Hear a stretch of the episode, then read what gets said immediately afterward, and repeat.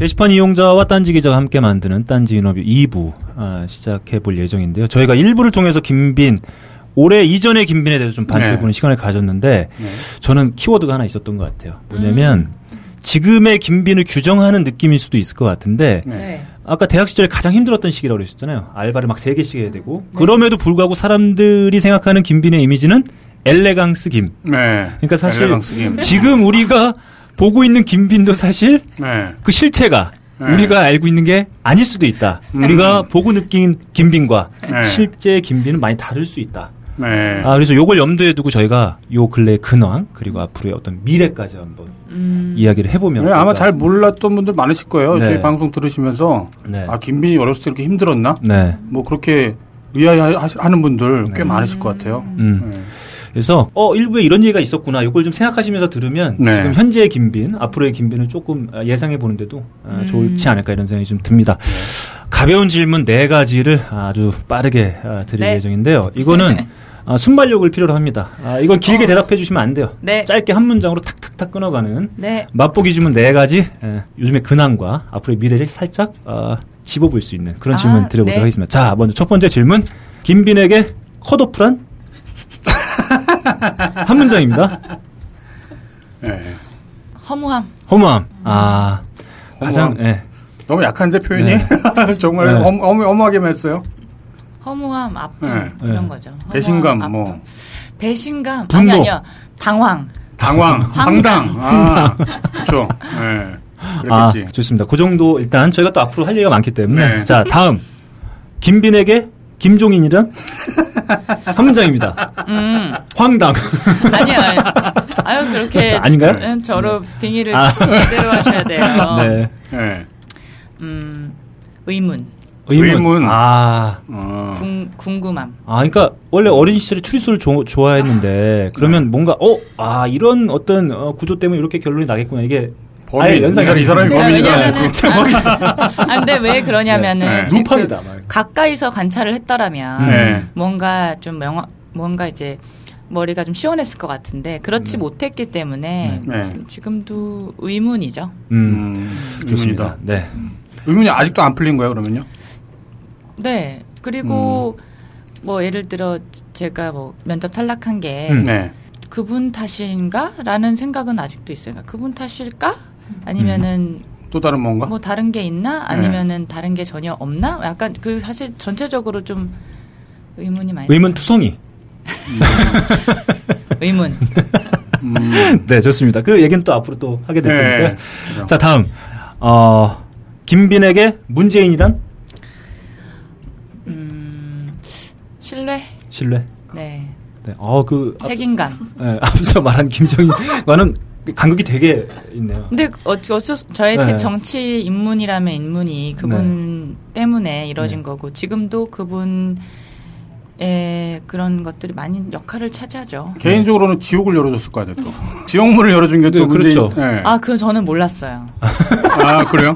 이제 아셨잖아요. 네. 아니요, 아직도 모르겠어요. 아. 지옥인지는. 아, 아, 왜냐면은 지금 정치, 어, 사업. 사업이 네. 사업도 쉽지 않잖아요. 네. 아, 늘 잘 되는 건 아니니까. 사업도 어떻게 보면 지옥문이죠. 음, 그쵸. 네, 음. 모든 책임감과 뭐 이런 것들 등에 짊어지고 네. 우리가 보는 사업가들이 그렇게 재벌만 봐서 그렇지 사업 가들 많이 힘들잖아요. 네. 그쵸, 그쵸. 그래서 저는 그냥 또 하나의 다른 세계라고 음. 생각했지 뭐 지옥문이라고 생각 안 합니다. 네, 좋습니다. 아, 이렇게 세 가지 질문은 사이춘님, 그리고 선택 집중님, 그리고 한영일 씨 질문은 좀 다른 거였는데 제가 요거에 네. 맞게 좀 한번 제가 살짝 네. 편집을 해봤고요. 제가 여기다 하나 추가를 해서, 어, 김빈에게 딴지란? 딴지 네. 특이한 네. 알바할 때 자주 왔던 손님들. 재미? 재미. 재미? 있는 집단? 음, 아. 불쾌하지는 않았어요, 그동안. 아니요. 아, 네. 그래요? 전혀 재, 전 재미있었어요. 아, 아. 딴지일보 혹시 예전에 보셨었나요? 안 보셨어요? 아, 미지. 저는 네. 아 미지 네. 미지가 미지의 영역. 아니요 재밌어요. 아, 그래요? 모르는 부분이 많으니까 미지도 많을 텐데 네. 네. 지금은 저는 그냥 재미있고요. 네. 네. 인간다움, 음. 음, 인간적인. 네. 아, 말 나온 김에 이제 조만간 딴지일보에다가 네. 칼럼을 연재하실 예정이신 거죠? 지금 제가 뭐 네, 어제 정했잖아요. 네. 어제, 어제 그렇죠. 제가 네. 네. 네. 어제 제가 말씀드려 이게 아 할, 하겠다고 말씀드렸는데 네. 이게 소통의 창구가 될 거라는 생각이 들어요. 그러니까 트위터나 페이스북은 그 길이나 뭐 네. 횟수나 이런 거에 그런 무게 정도라든지 네. 수준이라든지 이런 것들이 좀 한계가 있는데 칼럼은 굉장히 정말 제가 숙의해서 네. 써야 하고 네. 그것들을 정말 또 어떻게 보면 많은 분들에게 평가를 받는 아 이 컨텐츠로 평가받겠다 싶어서 저 정독할 하겠죠 다른 분들이. 그래서 어떻게 보면 저한테는 또 도전인데요. 네. 네 최선을 다해보겠습니다. 참고로 말씀드리는데요. 저희 딴지일보에 은수미 전 의원, 네. 네, 그리고 김광진 전 의원, 전 의원. 네. 이어서 이제 또 김빈님까지 네. 네. 네, 20대 아유, 총선에서 네. 낙천한. 네. 네. 그렇네요. 네, 전, 그럼- 전 의원, 전 의원, 네. 그냥 김빈. 그러니까요. 네. 제가 너무 평민이네요. 네, 이렇게 맛보기 질문 제가 몇 가지 드려봤습니다. 아마 네. 아, 이후에도 저희 자유 게시판, 딴지 게시판 이용자분들이 어, 김빈 때문에 가려웠던 지점들 이런 음. 것들 계속 저희가 긁어드리는 이런 질문들로 한번 계속 네. 가보도록 하겠습니다. 음. 또 이런 질문도 있었어요. 네. 밀하우스님이었는데요. 문재인을 원망하는지 김종인을 원망하는지 아니면 둘 다인지. 음, 네. 전 누구도 원망하지 않아요. 성격 않았어요. 아, 아시겠지만, 그렇죠. 저는 원망하거나 후회하는 네. 성격은 아니에요. 다 제가 제 탓이고 제 선택이었고 네. 어, 뭐 원망했다면 저를 원망했겠죠. 아니 나는- 그럼 근데 네. 이제 문재인 전 대표 같은 경우에 물론 이제 그 입당을 시키고 입당을 시켰을 때 이제 그때 저런 말씀을 했던 게 기억나요? 문재인 전 대표를 편하게 만들어주고 싶다. 음. 그래서 그때 결정을 했다. 네네네. 예, 그 말씀 주제 듣는 기억이 넘은 나는데. 연행이었죠. 네. 이래. 아니 아니 아니 아니. 근데 그 그것까지는 좋은 관계였는데 음. 이제 컷오프 되고 나서 그러니까 음. 면접 탈락하고 나서 어떤 조치가 있었나요? 문재인 전 대표한테 뭐 위로 위로라던가 미안하다 아. 뭐 그런. 예. 제가 참 찾아갔을 때 위로 많이 해주셨던 것 같아요. 아 그래요? 예, 그때 제가 예. 어, 바로는 아니었고 더 컷이 생기려고 할 때 네. 생기려고 할? 때 네. 이제 그때 부산 제가 부산에 사실 선대위원 중에 한 명이었어요. 부산시당에. 네. 네. 부산 자주 갔는데 그때 뭐 김비호 후보 그리고 윤준호 후보님 했을 때 제가 약속 잡아서 양산에 찾아갔었죠. 네. 네, 그때 위로 많이 해주셨어요. 그리고 엄청 내가 제, 제가 앞에서 펑펑 울었죠. 만나기 싫었을 것 같은데 문재인 전 대표는. 아니요. 네. 원래 그때 전화를 바로 받으시진 않는데 네. 바로, 바로 받으셨어요? 받으시더라고요. 그래요? 원래는 이제 문자 전화하고 네. 문자 한번 드리면 연락이 오거나 제가 다시 드리고 했었는데 네. 전화 바로 받으셔서 아 김빈 그렇군요. 대표 음 그래서 이게 그때 더불어민주당 인재 6호로 네네 여성으로서는 1호 로 네, 네, 그때 네. 영입이 됐을 때 네. 당연히 그때 각종 언론에서 이제 음. 조명을 했던 이유가 음, 새로운 인재가 들어왔고 당연히 이제 뭐 후보로 되겠지라고 네. 하는 이제 생각이 당연히 있었을 거란 말이에요. 문재인 전 대표님도 사실은 마찬가지였을 테고. 음, 그랬는데 어찌 보면 이제 그 면접 과정에서 뭔가 문제가 생겨서 탈락이 됐던 것도 문제처럼 보이지만 그 이제 확장시켜 보면 음, 문재인 전 대표가 당내에서 뭔가 인재를 영입하는 데 있어서 이렇게 어쩌면 문재인 전 대표가 팽당한 거 아니냐 음. 뭐 그런 느낌도 좀 들었어요. 어 사실 정청래 의원이 공천 탈락했을 때 네. 또 문재인 대표님 측에서 어뭐 무언가 노력을 했다고 들었거든요. 근데 네. 제가 직접 들은 건 아니니까 확실하진 않지만 그렇지만 결과가 바뀌진 않았었어요. 음. 그래서 제가 솔직히 생각한 건 네. 비리 사건이 있었기 때문에 네. 재고의 여지가 있다고 봤어요. 아 그때 청년 비례대표 관련해 갖고 네. 네. 남자 후보, 여자 음. 후보가 둘다 문제가 있었고 네. 청삭 지도를 했다느니 뭐 이제 그런 거 네, 있었죠. 그래서 네. 다른 사퇴하긴 했지만. 차순위가 올라갈 줄 알았거든요. 네. 그렇게 생각하고 있었는데 그것들이 뭐 다른 뭐 유야무야 뭐 흐지부지 되면서 경선을 안 하고 바로 뭐 중앙위원회가 벌어지고 근데 중앙위원회에서 발표를 다 끝난 상태에서 또 갑자기 남자 후보는 경선을 하고 네. 뭐 이러한 혼란이었죠 그때. 예 네. 그러한 대혼란 속에서 네. 어 정말 손 쓸 수도 없이 좀 네. 지나간 게 아닌가 네. 예 많이 아쉽죠 예. 그때 불안한 예감이 좀 들었을 거 아니에요. 정말 만약 이대로 그대로 아, 가면 나는 근데- 어떻게 되나. 네.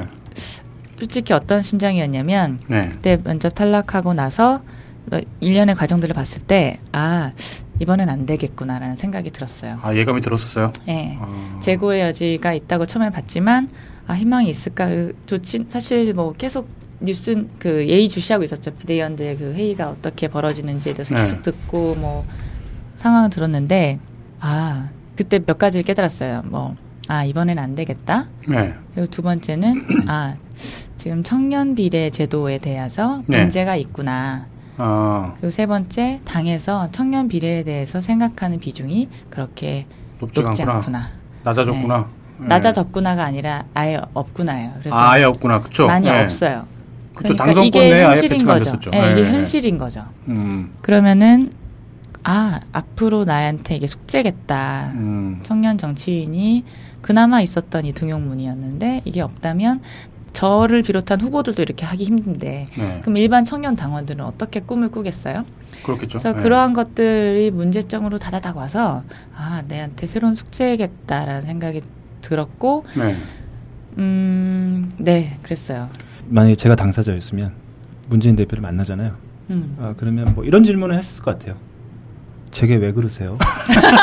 제가 제가 뭐 잘못한 거 있나요? 저한테 저희 왜 뭐- 그러세요? 저희 정치인하고 네. 무슨 뭐 안 좋은 관계셨나요? 어, 어. 그러니까 저는 뭐라 그러니까 어쨌든 만났잖아요. 그러면 저는 그런 질문 정도는 울기 전에 네. 일단 해서 대답을 좀 듣고 싶었을 것 같은데 네. 만나셨을 때 뭐라고 얘기하셨나요? 마냥 우시진 않았을 것 같고. 많이 울었을 것 같은데. 아, 네, 마냥 마냥 울었어요. 많이 울었어요. 아, 그때 제가 파- 그, 그 후인가 그 다음 다음 날인가 정- 네. 파파이스 나와가지고 말씀드렸던 것 같은데 네. 그냥 만나러 가는 그 택시 안에서 계속 울었어요. 음. 또 얼굴 보자마자 또, 또, 또 네. 터지고. 네. 어. 그래가지고 오히려 저를 위로해 주시러 네. 밥 먹으러 가자. 뭐 사주셨나요? 쇠- 쇠고기 사주셨다니까. 비싼 거 사주셨네. 그래서 뭐 이렇게 뭔가 어, 어, 뭐좀 항변 혹은 질문 이런 거는 전혀 못 하셨나요? 그냥 위로만 받고 네 감사합니다. 아니 아니 아니. 네. 아니 그렇진 않았고 네. 근데 그때 그걸 계기로 오히려 저한테 이제 질문을 하셨어요. 네. 음, 어떤 질문이요? 뭐 몇 가지 질문 하셨는데 그 중에 하나가 의미 있었던 거는 정치를 디자인하고 싶다고 했죠. 아, 예. 음, 아직도 그러냐. 음. 네 이씨 그래 그래요 이씨 막 이래 예. 네. 왜요? 막 아니, 이러면서 근데- 예. 밥 먹을 때부터는 안 울었어요. 아 그렇군요. 예. 아, 왜 그러냐면은 네. 약간 네. 그때 아 제가 진짜 좀 그- 이렇게 들으면은 오해하실 수도 있는데 진짜 심정이 택시를 타고 가는데 네. 양산까지 한 40분 걸리잖아요. 근데 가는데 아 되게 시험 못 보고 혼나 그러니까 시험 못 보고 되게 미안한 심리 있잖아요. 어, 아, 오히려 본인이. 미안해. 네. 아, 아나 시험 되게 잘 보고 가고 싶었는데 네. 네. 아우. 그럼 대체 누가 제일 미워요? 김종인도 그냥 의문이고. 네. 네. 글쎄요. 네. 제- 제 사주 오늘 봐주신다면서요? 네. 사주가 이런 거. 아, 네. 아니, 저는 진짜 그랬을 것 같아요. 그러니까 이게 사실 만약에 아, 제가 당사자인데 네. 제가 진짜 막 억울하기도 하고 감정이 복받치기도 하는데 정치를 디자인하고 싶다 그러셨죠? 뭐 이러면 네, 씨, 근데 이제 못하잖아요. 씨, 뭐야 이게 하려고 하는데, 씨. 저 이게 지금. 저는 이게 뭐야, 막 이러면서. 오히려 무슨 이야기를 네. 준비하냐. 아, 제가 물론 그 저는 제가 그냥 패자라고 생각했거든요. 그러니까, 패자? 네. 네. 패잔병이지만 나고자? 패잔병이라고 네. 생각해요. 네. 패잔병이지만 그래도 열심히 싸우고 싶다. 기여할 수 있는 부분에서 기여하고 싶다. 이렇게 말씀을 드리고 왔어요. 음. 되게 지금 생각하면은 되게 너무 너무 착하네요. 왜 이러죠? 그러, 그러게요. 네. 왜 이런 말을 했을까요, 제가? 저도 모르- 저도 모르겠어요. 그 심정은 그때 심정은 네. 그랬어요. 음. 네. 아, 왜냐면은 제가 열심히 하려고 했는데 무도 못 잘랐잖아요. 네. 왜냐면 문 대표님이랑 전부터 알았던 사이가 아니에요. 네. 그리고 영입을 했지만 제가 이 안에서 보여준 건 없거든요. 네. 그렇기 때문에 정말 능력으로 인정받고 싶은 게 제 솔직한 심정이었는데 네. 어, 능력을 펴기도 전에 그 관문에서 탈락을 했으니 어떻게 그러니까요. 보면 국민들한테도 기대를 저버리는 그 그게 됐고 문 대표님도 저의 진가를 알아보기가 그 전에 네. 이게 딱 흐지부지 돼버렸으니까 좀 안, 되게 아쉬웠어요 저 혼자 되게 아쉬웠고 그 네. 기회가 없어졌다는 그 관련 질- 질문들이 사실 가장 많아요. 뭐 예상하셨겠지만 뭐 누구를 원망하냐 혹은 또 이런 것도 있었어요. 블루피버라님은 이런 걸 남겨주셨는데 돌직구입니다.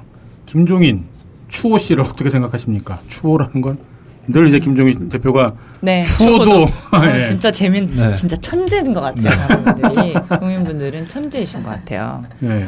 그런 질문이 가장 많을 정도로 네, 그러니까 네, 이제 네. 그 그때 당시 일종의 뒤통수를 맞았다. 음, 이제 그 거기에 대해서 이제 공감하는 분들이 워낙 많으시다 보니까 아까 뭐 이제 물을 못 잘랐다고 그랬는데 물을 자를 칼도 아예 안 준거 안 준 거 아니에요? 네. 네, 뭘 자를 칼을 줘야 뭘 뭘 휘두를 텐데 음, 그런 상황에서 저는 이제 저런 생각도 들었어요. 예전에 기업체 갑질 사건이 네. 있었거든요. 그 위메프 네네. 예, 위- 위메프 갑질 사건이 그때 당시에 이제 막 취업난에 고생하는 그런 청년들을 일을 하겠다, 일, 일 시켜주겠다라고 뽑았는데 2주 동안 무려 하루에 14시간 동안 일만 시키고 나서 전원을 다 그냥 뽑지 않은. 음, 어, 저는 딱 그 생각이 나더라고요. 음, 그러니까 이건 누구의 갑질인지 는 모르겠는데 어쨌거나 더불어민주당의 그 갑질, 누군가의 갑질이다. 음. 라는 일단 생각이 들었었어요. 음, 그, 약간 네. 무슨 생각이 드냐면 예를 들어 그렇잖아요. 말 장기라고 치면 네. 얘를 마로 쓸지 포로 쓸지 네. 그거를 생각한 사람이 있었을 거예요. 네. 그래서 일단은 우리 편으로 끌고 왔는데 정작 이거를 배치시키는 사람은 달랐던 거죠. 지도부가 음. 바뀌었으니까. 음. 그래서 어 그래서 그랬던 게 아닌가 생각이 들어요. 음. 아쉽죠. 아까 말씀 너무 이해해 주시려고만 하니까 이게 그러니까 만약에 이제 그 기업체 갑질이라고 하면 네네네. 사실 그런 갑질을 당하는 청년한테 우리가 아, 네가 그거를 감사 그래도 참아야지 어떡하겠어 다음 기회를 노려라고 아. 말을 해줘야 될 건지 아니면 음. 야 이건 너무 부당한 일을 당한 거니까 그러면 저는 네. 그런 것 같아요. 부당한 일을 당했으면 네 어떻게 해야 될까요? 제가 이제 이 상황에서 싸워야죠 부당한 일을 당했을 때는 보통 싸웠을 때 네 결과가 바뀌지 않잖아요. 그렇죠 예, 그럼 저는 그런 경우에서는 싸우지 않아요.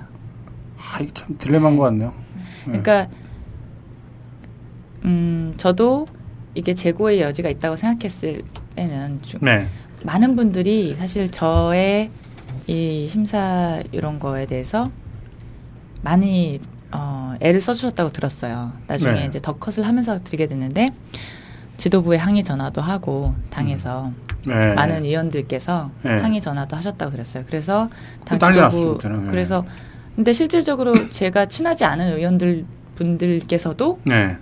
지도부에 찾아가서 몇 시간 면담을 하고 했다고 전화도 하고 뭐 그러셨다고 하더라고요. 음. 바꾸려고 많은 노력을 하셨고 네.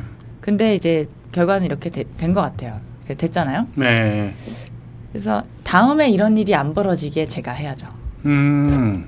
그러니까 지금 제가 원망을 하는 건 그냥 원망할 수 있어요. 네. 그렇지만 그냥 원망해봤자 글쎄요 비생산적인 것 같아요. 아 이런 일이 다시 발생하지 않도록 그렇죠. 거기에 그러니까 내 앞으로 예를 들어 하겠다? 그냥 제가 단순하게 맞았으니까 보복해 보복했는데 때릴 상대가 없어요 지금. 그러네요. 네, 때릴 상대가 없어요. 그렇다면 그럼 다음에는 내가 맞아도 아프지 않도록 갑옷을 두르거나 이러한 대비책을 하는 상태지. 네. 지금 뭐 사실 제가 제일 원망하고 싶겠죠. 안 그렇겠습니까? 그렇지만 음. 이것들을 공감해서 이게 뭐가 좋겠냐고요. 제가 만약에 아 김종인 대표님 믿습니다. 문재인 대표님이 믿습니다. 그러면은 거봐 역시 내가 미워, 미워할 줄 알았어. 이렇게 음. 되면 저는 부정적인 에너지가 더 많아진다고 생각해요. 오히려 당에는 마이너스가 되고 제가 조금 더 좀 나은 모습을 보이고 네. 그럼 오히려 아픔을 딛고 아 생산적으로 효율적으로 합리적으로 다음에 청년 정치인들에게 기회를 줄 수 있도록 어떻게든 뭐 방바, 방안을 모색하겠다. 아니면 청년 정치인들이 이제는 바뀐 지도부에서도 아 얘네 진짜 잘하네. 음. 라고 해서 스스로 픽업할 수 있는 뭐 그런 상태까지 간다.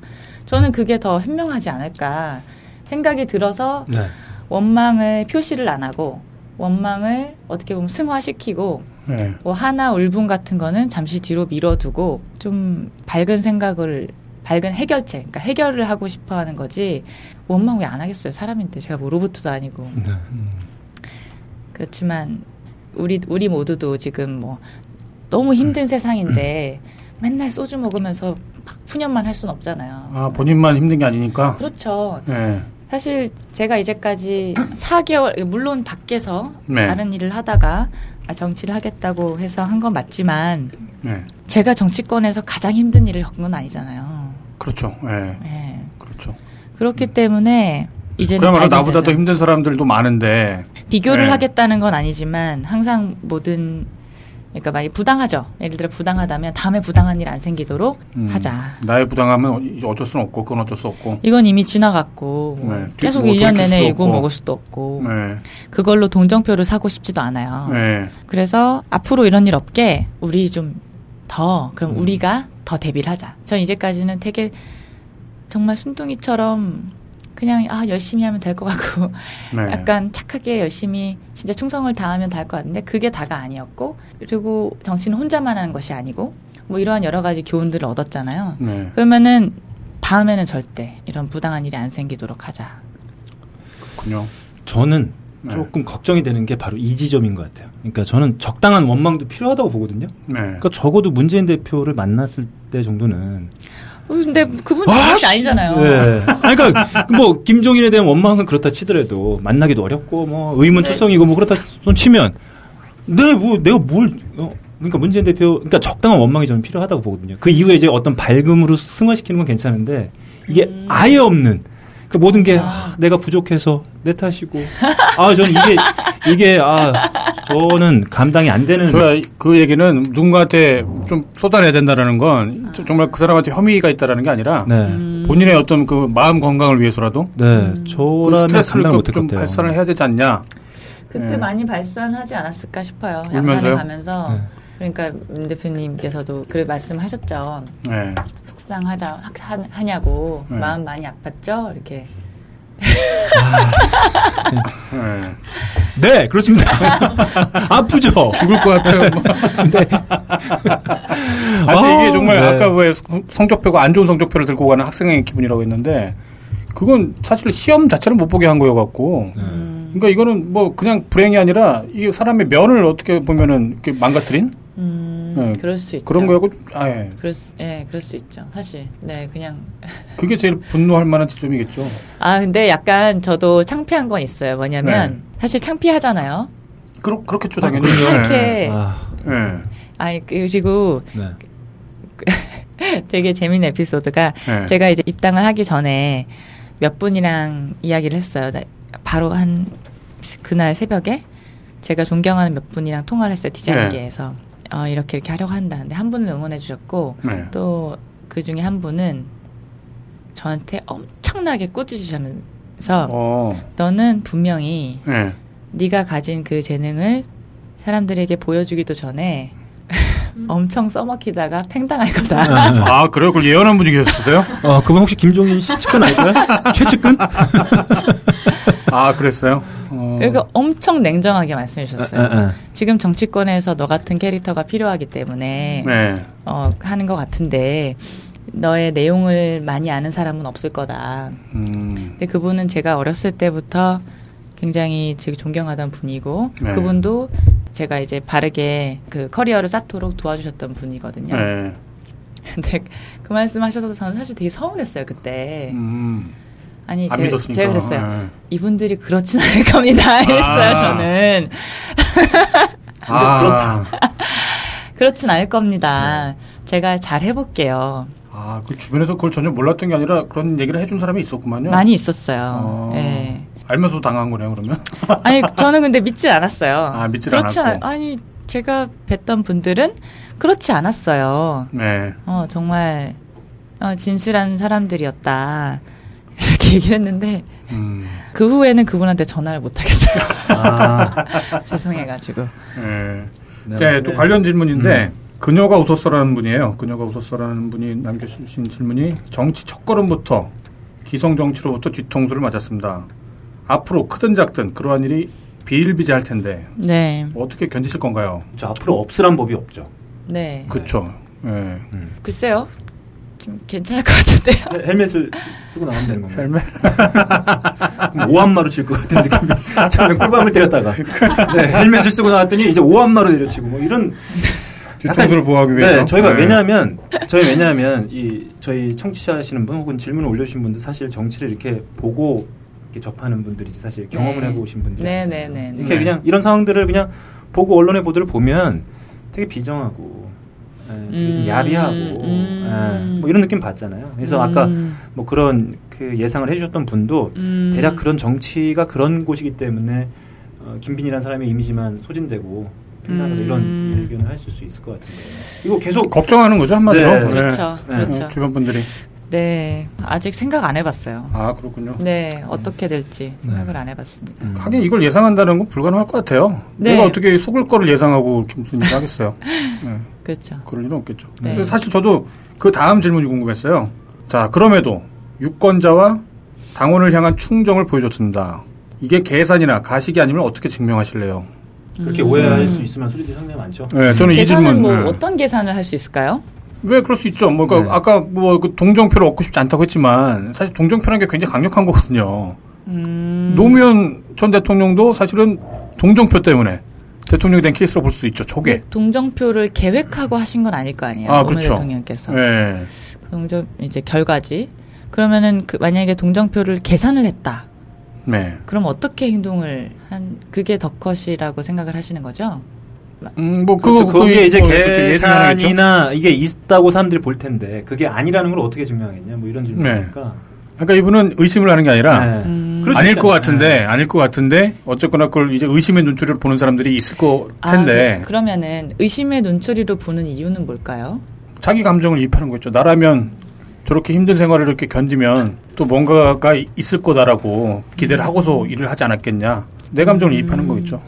그리고 뭐 사실 우리 정치가 지금까지 보여준 모습이 그, 그랬다고 음, 생각할 그- 수 그렇죠. 그렇죠. 네. 아, 그쵸. 그, 그게 사실 공천에 낙천되면 네. 막 보복하고 찾아오고 네. 그러한 문화 때문에 그런 거는 덕컷은 낙천한 사람들이 그래도 당 위한다고 네. 나 대신 붙은 경선이나 뭐 이런 데서 붙은 사람들 찍어달라고 다니는 거잖아요. 그런 일이 없었기 때문에 그러는 건데 그때도 누가 질문하셔서 그런데 저는 이번 기회가 마지막이라고 생각하지 않았어요. 청년들은 네.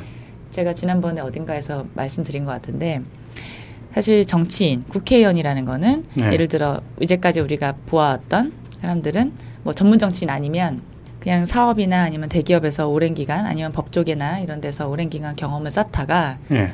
나중에 입문하는 늦지막히 입문하는 음, 그러한 것들이 좀 있었잖아요. 최종 종착지 뭐 그런 식으로. 예. 그래서 만약에 이번 공천이 낙천되면 4년 후엔 나는 60이 넘어버리거나 70이 넘어버리거나 네. 이렇게 많이 기회, 그러니까 이게 마지막이다. 음, 이번 기회가 마지막이다. 그렇죠. 예. 그러니까 그 다음이 없다라는 생각을 하지 않을까. 전 음. 예상을 해요. 제가 그 음, 입장은 안 돼서 분들이요? 그렇지만. 근데 저희는 아직 30대고 아직 젊고. 4년이라는 게 길죠. 사실 뭐 짧은 기간은 아니지만 그리고 네. 4년 버틴다고 하는 게 생업을 살아가다는 게 녹록진 않지만 네. 이게 마지막이라는 생각은 안 해요. 오히려 음. 4년이라는 시간이 예를 들어 졸업을 유예하는 것처럼 네. 내가 사회에 나가기 전에 공부를 더 하는 것처럼 네. 그럴 수 있겠네? 그거랑 비슷한 것 같아요. 그러니까 국회의원이 된다는 건 네. 이제 발가벗고 나가는 느낌? 네. 모든 것이 공개가 되고 음. 행동이나 이런 것들이 더욱더 조심해야 되고 책임감이 무- 막중해야 되는데 내가 과연 그렇게 주, 그렇게 할 수 있을까? 네. 부담이 있잖아요. 네.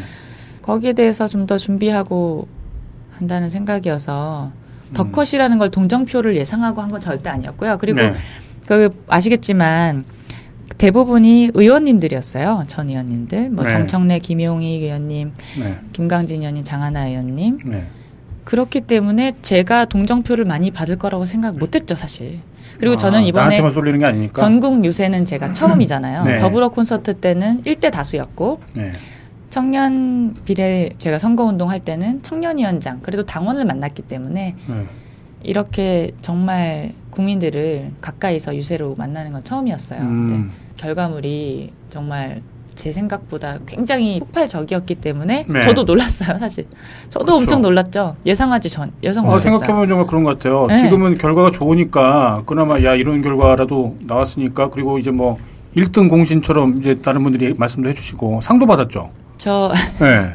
아직 찾아오진 않았는데 네. 문자가 와가지고 네. 총선 기여 1등 포상자, 아, 총선 대상자. 보상자. 음. 그래서 표창장을 수령하러 오라는 네. 문자를 받았어요.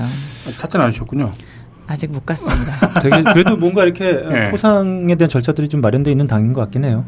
음. 근데 네, 뭐 얘기하자면 네. 1급인데 그럼 저는 시상식이 있을 줄 알았어요. 아, 매우 없더라고요. 간소화된 네, 아주 간소화된. 덕컷이요. 네. 성공할 줄 몰랐어요. 왜냐 정청래 의원님이랑 둘이 계속 고민하면서 했거든요. 아 이거 될까? 아 되게 이거 쪽팔린 짓인데 음. 아 진짜 될까? 괜히 사람들 아무도 없고 망신만 당하는 거 아니야? 그러게요. 그랬어요. 네. 되게 걱정했단 말이에요. 야 우리 어떡하지? 우리 둘만 하면 안 될 것 같은데. 네. 또 누구 어, 우리 스카우트 하자 스카우트 해가지고 막 바로 전화하시고 그리고 네. 누가 또 들어오고 싶다는 분들도 엄청 많았어요 덕컷에. 네. 그래서 결국에는 뭐 전화가 드림 유세단 메인 유세단보다 훨씬 많이 와가지고 저 요청이 굉장히 많았다고. 요청이 엄청나게 많았죠. 네. 90 요청은 한 200군데 넘게 왔고 네. 네. 94군데를 돌아다녔. 하루에 뭐 13군데를 돌았다. 13군데. 뭐 그런 서울 같은 들었어요. 경우는 하루에 13군데 예. 가고. 그러니까 정말 그때는 사실 그 예상치가 비관적이었잖아요. 비관적이었고 절실했죠. 예. 절실했죠. 특히 정청래 의원님 그 사건 때문에 지지율이 많이 급강하했고 예. 또뭐 여러 가지로 그제 개인적으로는 그거 같아요. 만약에 이, 이분 질문에 그럼에도 불구하고 유권자와 당원을 향해 충정을 보여줬는데 이게 계산이나 가식이 아니면 어떻게 증명하시겠냐라는 건 그때 상황이 예, 그리고 상황이 상황이었고 것 또. 하나 제가 더커 제- 제가 어 원래 더불어 콘서트만 보고 네. 저를 굉장히 안 좋게 보시던 한 분이 계세요 당 당내에서 어, 왜, 그랬죠? 왜냐하면 예. 쇼하러 왔냐 막 이러셨어요. 음. 저를 처음 만나는 자리에서 쇼하러 왔냐, 춤추러 아, 막 왔냐, 춤추고 그러려면 그러니까. 응원단 하지 뭐 할라, 국회의원 후보가 되려 그러냐면서 처음부터 막 쏘아붙이셨어요. 그분 네. 당선되셨는데. 아, 그래요? 근데 제가 덕컷을 하면서 그분을 다시 만났는데 예. 아, 미안하다고 하시는 거예요. 아, 아, 좀 속보이는 것 같네요. 덧것을 하면서 다시 만났을 때 미안하다고 하는 거 봐서는. 아, 그분이? 뭐냐면 네. 아 진짜 진심인 줄 몰랐다고 음. 네, 그렇게 말씀하셨어요. 그러게요. 예상 되는 어떤 뭐 그 결과도 비관적인데 거기에 나가서 이렇게 막 춤을 추고 앉아 있으니 또다 네. 억울하게 낙천되거나 뭐 컷오프되거나 그런 사람들이 음. 저막 살풀이 같았어요 그때 보면 네, 춤추고 그리고- 그러는데 그리고 또 그분이 말씀하셨던 게 하루에 열세 군데 쉬운 일이 아니잖아요. 계속 열세 군데 네. 딱 그러시더라고요. 아 그분도 제 이미지를 오해하셨던 거예요. 음, 음, 많은 분들이 그러하듯이 네, 네. 그래서 아 근데 그렇게 성실한 줄 몰랐다고 하시더라고요. 네. 음, 어 진짜 그렇게 열심히 성실하게 해- 하는 걸 봐서 아 진짜 다시 봤다고 음. 음, 하시더라고요. 그래서 음. 되게 뿌듯했어요. 한편으로는 그- 이런 질문에 답변하는 것 자체가 좀 사실 좀, 좀 서운한 마음도 좀 있겠네요. 이런, 이런 관점의 질문 같은 것도. 아니요, 저는 그게 정치의 현실인 것 같아요. 아, 사람들이 정치를 어떻게 보면 꼬아서 보잖아요. 예. 예. 근데 뭐 정치인들이 의도가 있을 거다. 뭐 그만큼 식으로. 제가 곰곰이 생각을 해봤는데 네. 정치인이라는 게 어떻게 보면 가장 좀 바르고 책임감도 높고 네. 그런 왜냐하면 사람들이 국회에서 이래 하면 굉장히 오 이렇게 하는 것처럼 무언가 나와는 다른 인품도 좋고 네. 음, 사람도 바르고 성실하고 깨끗하고 네. 무언가 대단한 일을 하는 사람들인데 네. 아니 왜 저렇게 인간 같지 않은 행동을 하지? 뭐 음. 이런 사례들을 보이니까 네. 더 실망감이 너무 커가지고 사례 정도 아니라 관례가 뭐 다 그랬죠 뭐 대체로 가 다. 예. 그러니까 그게 사실 제일 모순이 아닌가 이 정치 관련해 갖고 정치계에서 예. 결국 자기가 뽑은 사람들인데. 그렇죠. 그러니까 네. 인간답게 행동하니까 칭송을 받는 거예요. 음.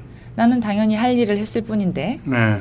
그렇잖아요. 예를 들어 가족이 가족에서 내가 과자 좀 덜 줬다고 엄마 죽이지 않잖아요. 네. 그렇잖아요. 네. 심하게 얘기해서. 네. 그러면 내가 일단 이 당에 조인하기로 했으면 네. 일단 총선 결, 총선 승리를 위해서 왔으면 그래 내가 좀 과자 좀 덜 받았더라도 음. 그래도 우리 당이 파이가 많아져야 나중에 나눠 먹을 게 생기지 하- 하면서 음. 뛰는 게 어떻게 보면 선당후사. 일반적인 네. 생각인데 예. 그게 그리고 인간적인 생각이라고 생, 그 보통 합리적인 생각이죠, 합리적인 그게. 생각이라고 예. 예. 드는데 그렇게 하니까 칭찬을 받고 음. 동정표를 받고 오히려 음. 그게 가식 아니야 위선 아니야 뭔가 있는 거 아니야 음. 라고 생각을 하는 건 정치계가 그만큼 이제까지 한참 뭐랄까 그동안 계속 불신을 줘왔으니까. 예. 그렇죠. 그, 그 바른 일을 해도 그렇죠. 그다지 인- 인정받지도 못하고 그렇죠. 진심으로 이해되지도 않고 그런다는 네, 말씀. 오히려 네 예. 그런 것 같아요. 그래서 이제 가장 많은 질문 중에 또 하나가 이거였어요. 어, 레오파크님이라는 분인데요. 김빈 대표님의 순수함과 열정을 정말로 좋아합니다. 거기 아름다운 미모까지요. 고맙습니다. 네.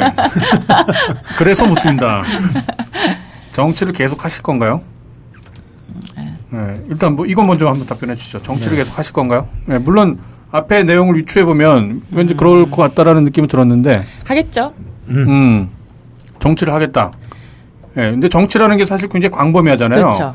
뭐 생활이 정치이기도 하니까. 그렇죠. 예, 그러면은 어떤 형태의 정치일지, 당원으로서의 뭐 그런 서포트일지, 음. 뭐 국회의원에 대한 도전일지. 잘 모르겠어요. 네. 네.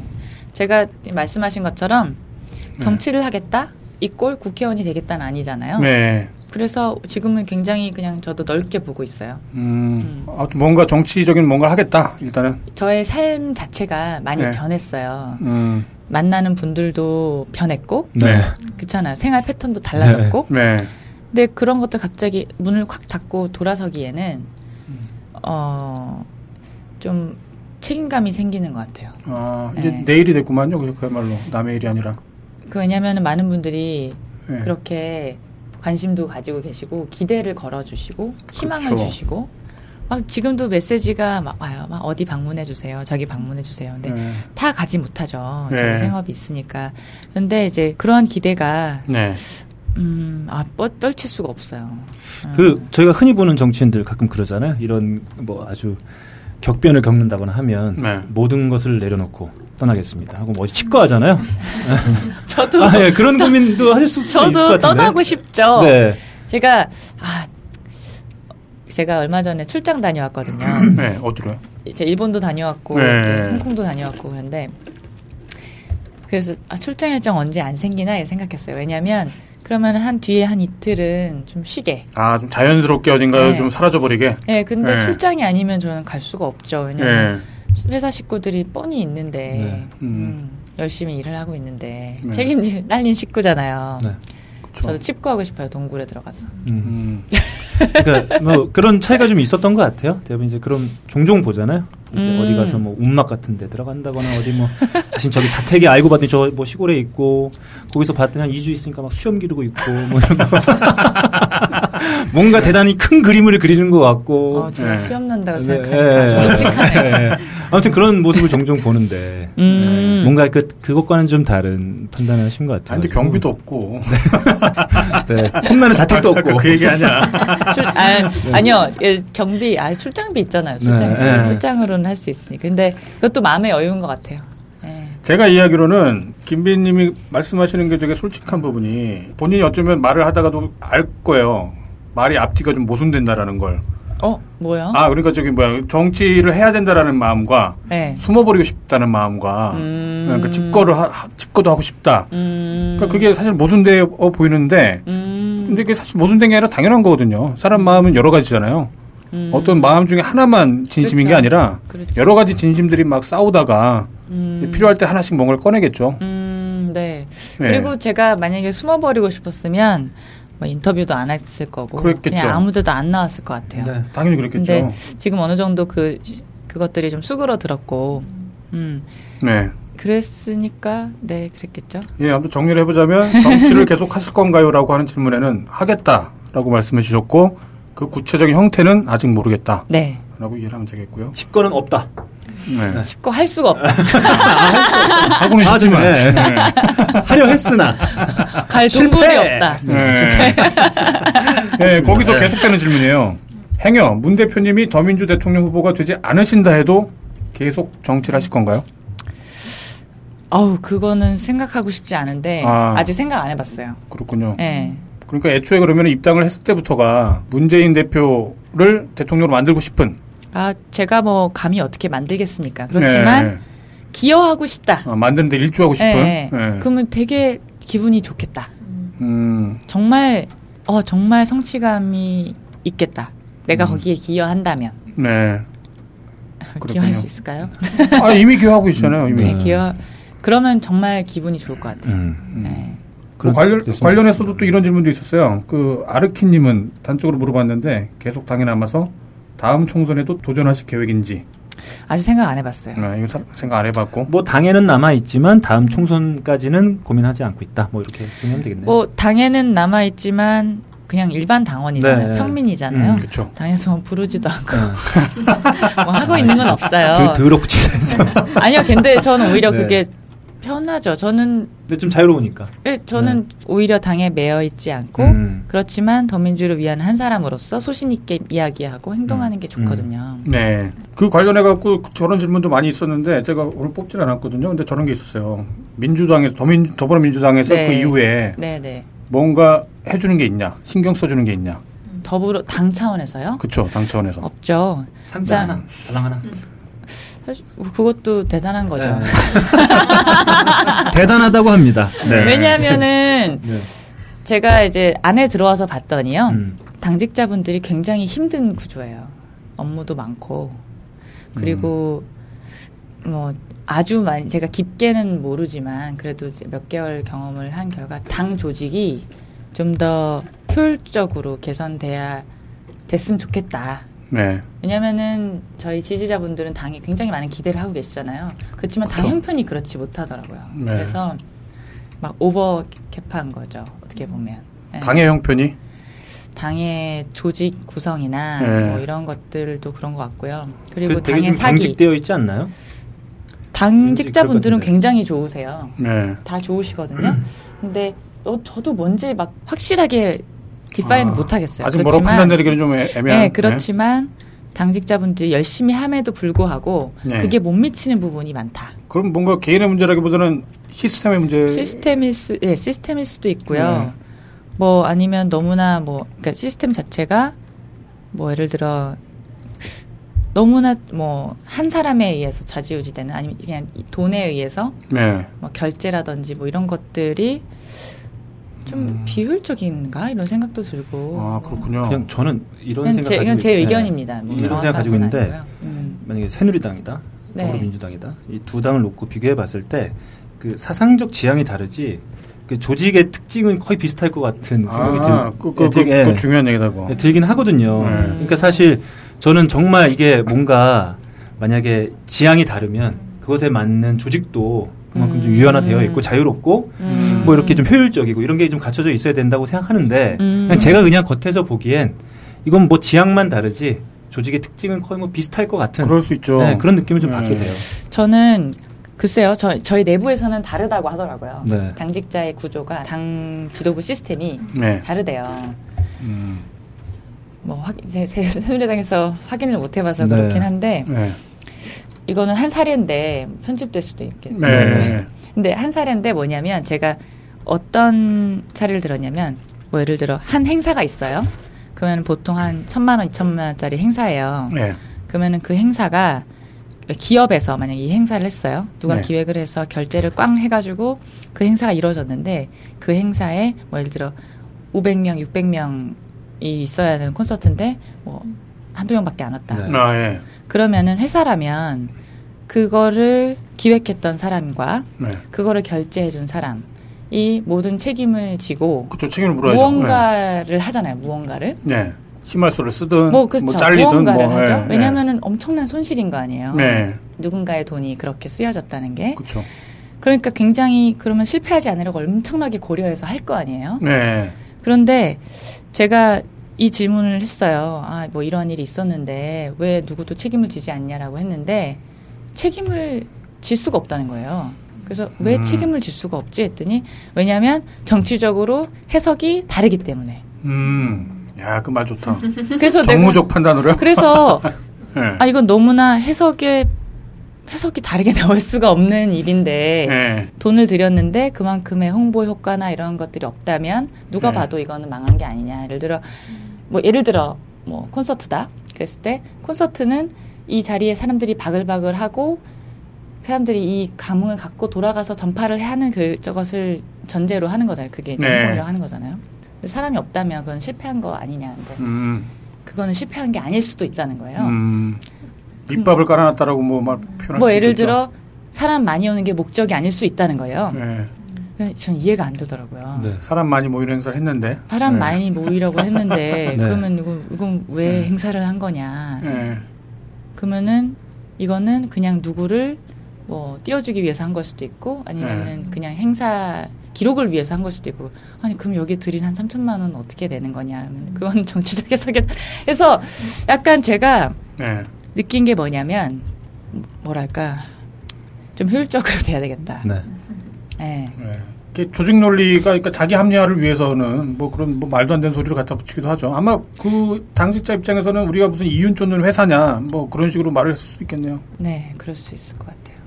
그래서 좀 사실 되게 충격을 받았어요. 네. 그래서 네. 한참을 토론을 했는데 결국에는 안 좁혀지더라고요. 음. 그건 정치적 해석에 따른 거니까 뭐라고 할 수가 없다고 결론이. 음, 그러니까 뭔가 명분을 만들어낸다면 음. 뭐 이렇게 현실적인 결과와는 상관없는 기대치에는 못 미치는 뭔가가 나온다 하더라도 해볼 가치는 있다. 뭐 그런 식으로 뭐 둘러대겠죠.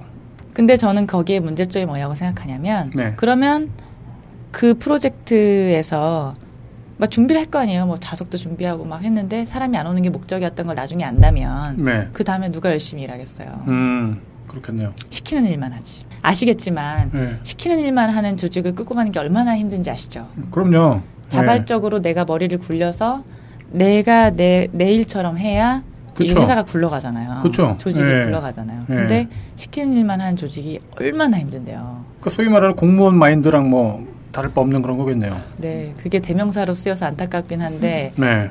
그럴 것 같아요. 저 같은 네, 주 뭐, 약간 네. 그렇죠. 저 같은 뭐 조직. 회의론자들은 아마 그렇게 얘기했을 것 같아요. 이게 바로 방만한 경영의 증거 아니냐. 그게 네. 저는 시스템만 조금 바꾸면 음. 충분히 왜냐하면 다 똑똑한 분들이거든요. 음. 네. 충분히 할 수 있을 것 같아요. 뭐 그런 가능성은 느꼈다. 뭐 이렇게 해석할 수 있겠네요. 네. 음. 예, 그럼 또 이제 다음 질문으로 넘어가 볼게요. True Lies라는 분이 남겨주신 질문이에요. 어, 이분이 여러 가지 질문을 남겨주셨는데 그 중에 하나만 제가 말씀드릴게요.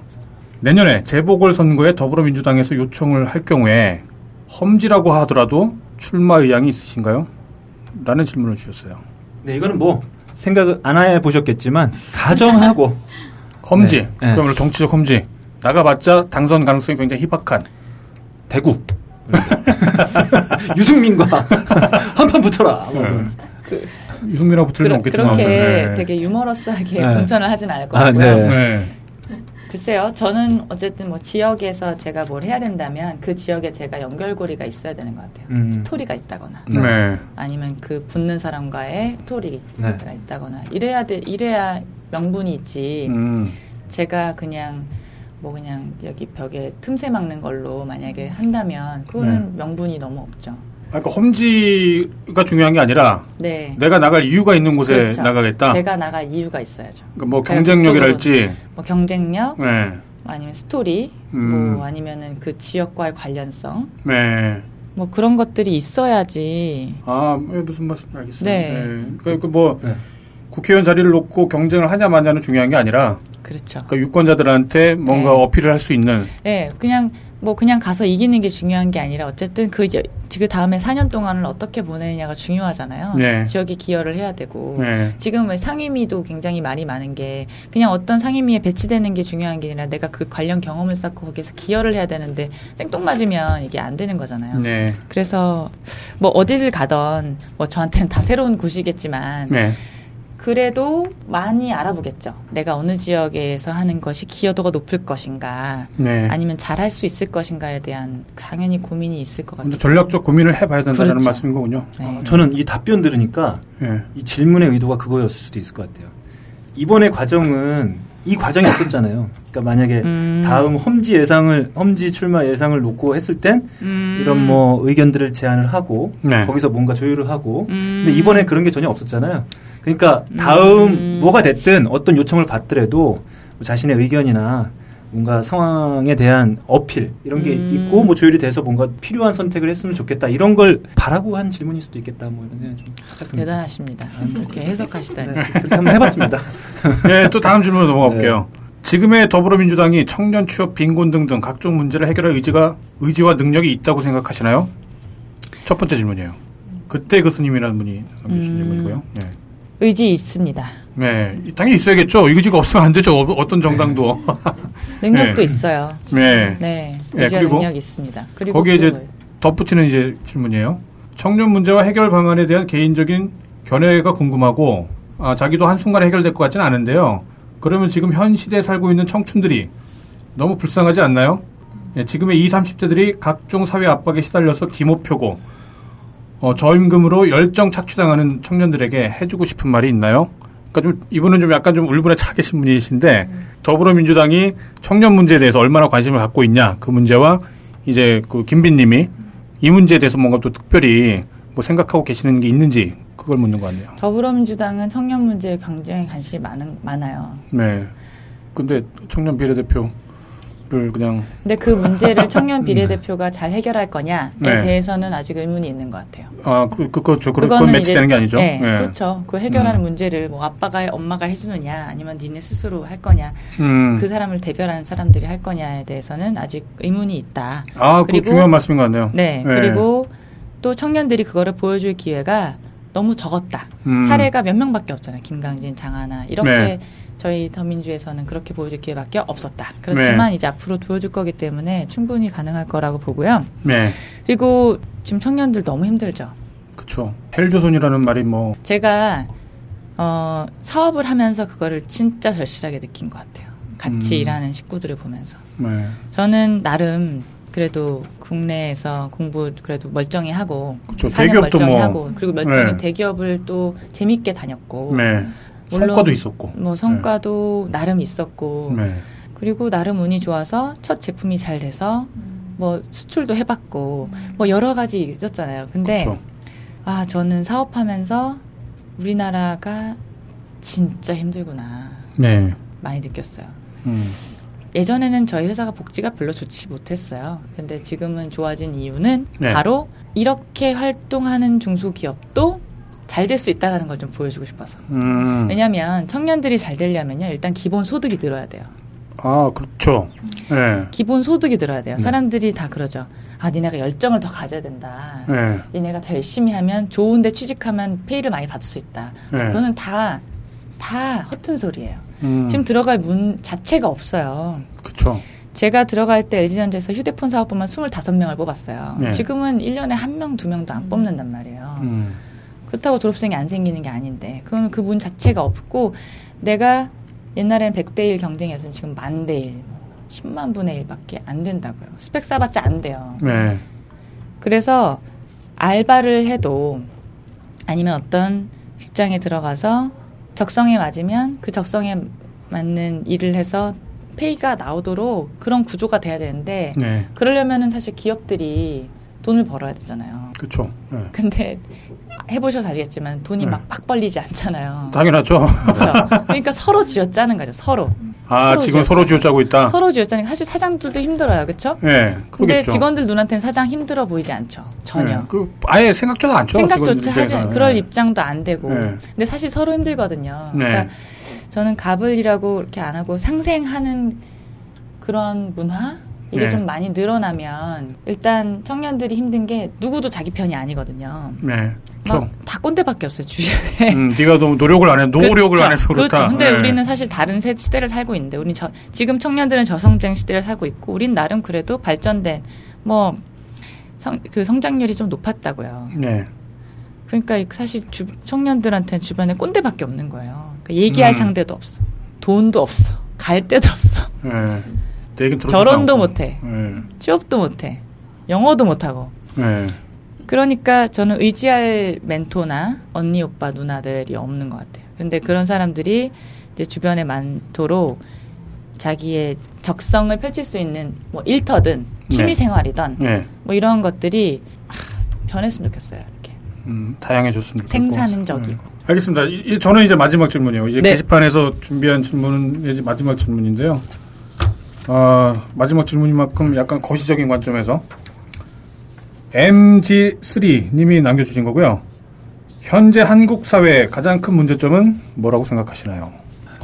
네, 이거는 사실 이게 대선지. 저희가 지금 인터뷰를 예, 인터뷰를 통해서 대선 질문. 네. 김빈이란 사람의 이후 행보를 저희가 대충 짚어볼 수 있는 이야기들이 나왔잖아요. 음. 그 지점에서 봤을 때 상당히 중요한. 아 그러면 김빈의 이후 행보는 이렇게 될 텐데 아 이런 문제의식을 갖고 하고 있구나라는 걸 좀 예상해 볼수 한국 있는 사회. 한국 사회는 뭐 물론 좋은 점이 많지만 많이 좋아졌지만 문제점을 아직도 많이 갖고 있고 그렇죠? 제가 지금 생각하는 가장 큰 한국 사회의 문제점은 시간을 인정하지 않는다. 시간을 인정하지 않는다? 시간이요? 시간. 네. 시간과 역사에 대한 네. 중요성을 잘 모르는 것 같아요. 아, 역사를 잘 모른다? 역사를 모른다는 그게 아니라 네. 그때 제가 한번 길게 말씀드린 적이 있을 거예요. 예. 짧게 역사의 가시죠. 중요성에 대해서. 네. 예. 예를 들어 짧게 설명을 어떻게 하죠? 네. 아, 아, 제가 무슨 말씀하실지 그냥 대충 짐작이 되는데 네. 왜 그 저런 얘기가 있었잖아요. 그 역사는 반복된다고. 뭐 한 번은 비극으로, 뭐 한 번은 또 희극으로. 아 그것보다는 예. 예를 들어 어, 저는 디자인을 일을 하고 있잖아요. 예. 근데 사람들이 디자인 한다고 하면 그림 잘 그린다고 생각해요. 그쵸? 네, 그렇죠. 네, 미적 감각이 있다고 생각하죠. 그리고 이렇게 하- 얘기하죠. 내가 무슨 사업을 시작하는데 나 명함 하나만 만들어줘. 네. 명함 하나 만드는데 이름 회사 이름도 필요하고 회사 로고도 필요해. 그것도 만들어줘. 네. 그- 그게 무슨 말이냐면 나는 예를 들어 이름을 생각하고 이름 뭐 브랜드 이름이나 이런 걸 생각할 때 많은 시간과 노력을 들여서 하는데 네. 그게 눈에 보이지 않잖아요. 네. 그래서 그 가치를 인정을 못 하죠. 음, 그 뭔가를 만들어 내려면 네. 당연히 그 무슨 재능을 갖기 위해서 혹은 뭘 그렇죠. 만들어 그 시간이 필요한데 그렇죠. 예, 그냥 딱 눈에 보이는 것만 보고 나 그렇죠. 이런 거 좀 만들어줘라고 그렇죠. 하는 식으로. 그게 네. 왜 모든 이, 이 시간을 인정하지 않는다는 거는 사회 전반의 모든 문제를 양산시키는데 예를 들어 음, 뭐 갑자기 정치에도 마찬가지로 대입할 수 있는 것 같아요. 음, 아까 맥락으로 이해, 네. 이해할 수도 있겠네요. 네, 네. 사람들이 네. 맥락을 안 보고 그렇죠. 그냥 눈에 보이는 것만 보고 뭐 이거 쉽게 만들었겠지 혹은 뭐 금방 만들었겠지 하는 식으로 아니면 네. 누군가가 혜성처럼 나타나서 한 번 해결해 한 주겠지. 번에 해결해 주겠지. 예. 음. 근데 지금 안에 있는 사람들은 뭐 예를 들어 이 사, 여기에서 경험도 쌓아야 하고 경력도 쌓아야 되고 뭐 이런 얘기를 하잖아요. 네. 근데 그것보다는 보이는 거에 더 음. 많이 매혹된다. 네. 현혹된다. 음. 근데 그런 그 시간 때문에 짝퉁도 나오는 거고요. 네. 왜냐하면 내가 만든 사람이라면 이 사람이 이거를 이렇게 만들었을 때 얼마나 많은 시간과 노력을 들였을지 알기 때문에 미안해서 못 만들어요. 네. 그렇지만 어 뭐야 이렇게 만들었네 나도 이렇게 만들어야지 하면서 똑같이 따라하는 뿐이죠. 영혼은 없이. 네, 그냥 어 괜찮다 이러면서 우리가 모든 것을 다 책에서 보고 배울 수는 없잖아요. 직접 네. 경험도 있고 보면서 그냥 눈 그 왜 서당께 3년이면 풍어를 읊는 것처럼 주변 환경도 중요한 건데 네. 예를 들어 우리가 지금 먹고 마시고 있고 나누는 보는 많은 콘텐츠들이 네. 우리가 별- 우리가 스스로 만든 게 별로 없어요. 들여온 것이거나 음. 뭐 아니면은 누군가가 만들어준 것이거나 그렇지 네. 어렸을 때 할아버지가 막 그냥 낫을 깎아준다거나 인형을 만들어준다거나 하는 경험을 가진 사람들이 많이 없단 말이에요. 그러한 소중한 예를 들어 뭐 해외는 이런 뭐 예를 들어 이런 사람들 감동 받잖아요. 뭐 100년 된 카레집 뭐 이런 음. 거에 왜 감동을 받냐? 100년 동안 그 맛의 완성이 이루어졌단 말이에요. 네. 그 맛의 완성이 100년 동안 이루어서 그 맛을 보러 일본까지 가기도 하고 뭐 하는 거잖아요. 네.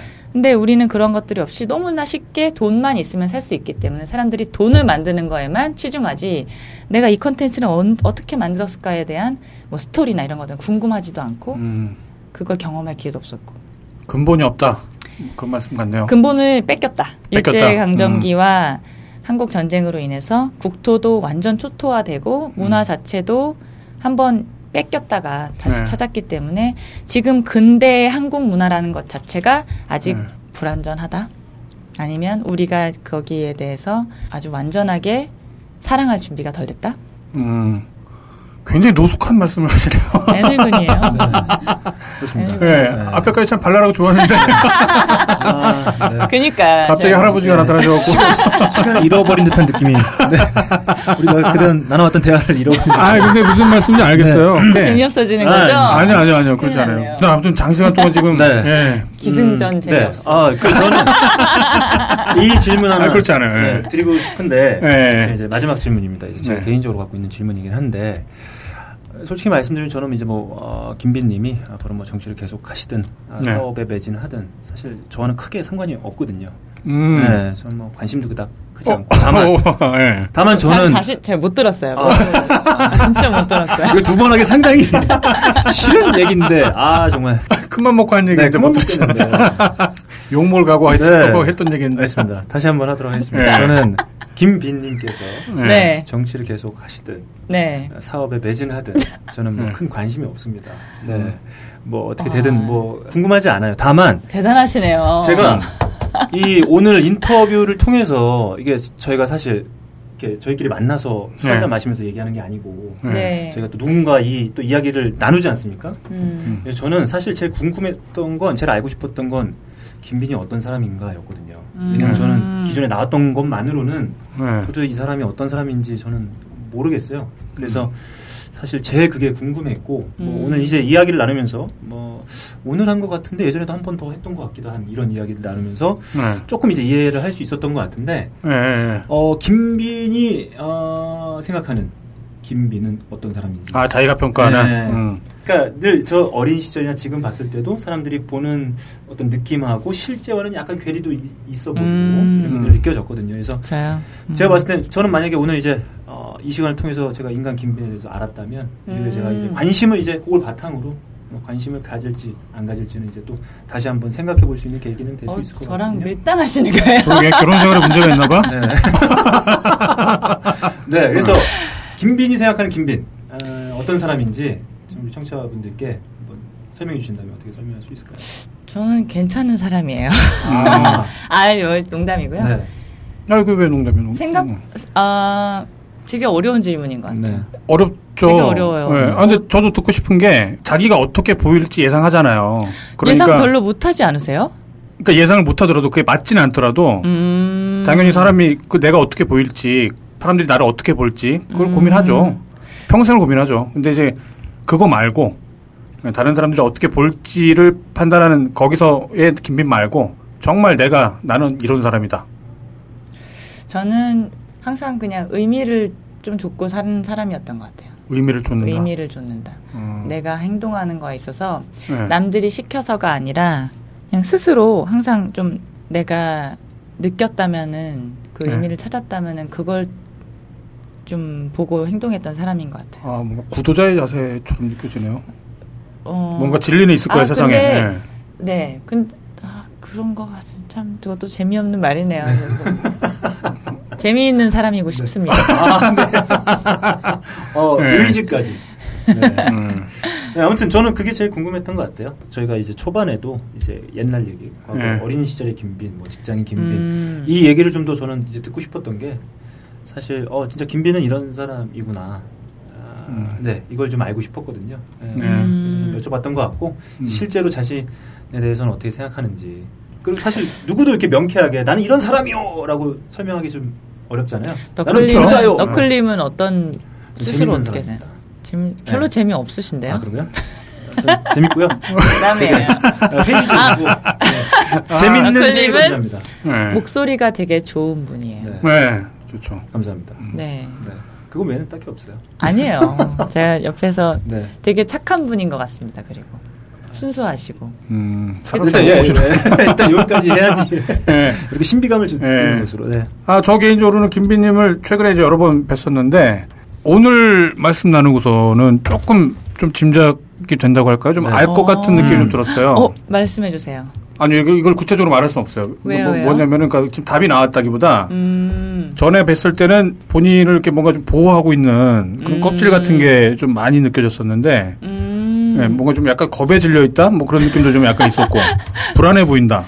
라는 느낌도 있었거든요. 음. 전에 예전에 뵀을 네, 때는. 네, 네, 근데 네. 오늘 뵙고 들은 느낌은 네. 정말 좀 많이 편해지신 것 같아요. 음. 예, 그래서 하시는 말씀들이 뭐 얼마나 지금 그게 뭐 진심이냐 아니냐는 이제 그건 모르겠고 앞으로 진심들이 계속 나올 것 같다. 네. 네. 예, 그런 생각이 좀 들었어요. 이게 아무래도 정말 음. 뭔가 아픈 상처 그거를 네. 경험해 본 이후에 네. 나오는 그런 모습이 아닐까 싶네요. 네. 네, 역시 음. 네, 대단하십니다. 아, 별 말씀. 네, 그러면 아무튼 오늘 저희 뭐 딴지 게시판 네. 이용자분들과 네. 딴지일보가 네. 함께 만드는 네. 네. 네, 저 딴지 인터뷰는 이 정도에서 마치는 걸로. 네. 그, 하고. 저희 많은 분들께서 정말 궁금하신 질문들 많이 아, 네. 놀라실 정도로 올려주셨는데, 한 말씀 좀 해주시죠. 네, 저희 게시판 네, 이용자분들한테도 또 한 한 말씀 해주시죠. 아, 예. 네. 아, 이렇게 부족한 제게 많은 관심 보여주셔서 정말 감사합니다. 네. 이게, 음, 참 저한테는 계속 책임감으로 몰려와요. 네. 어떻게 보면. 그러겠죠. 이렇게 많은 사랑이, 어, 이제까지는 제가 보여드린 게 없으니까 더 좋은 모습 보여드릴 수 있도록 노력하겠습니다. 음. 네. 많은, 어, 관심 부탁드리고, 네. 그리고 주마가편 부탁드립니다. 치찍도 서슴치 않아 주세요. 네. 고맙습니다. 네, 수고하셨습니다. 네, 네, 고맙습니다. 네, 그럼 저희는 다음 예, 인터뷰 때 또 다른 게스트와 함께 네. 어, 인사드리도록 하겠습니다. 네, 커밍순. 네. 네. 다음에 재밌네. 너 그렇게 재밌어. 저 즐거운 사람입니다. 네, 그럼 다음 시간에 또 뵙겠습니다. 네, 감사합니다. 고맙습니다. 네.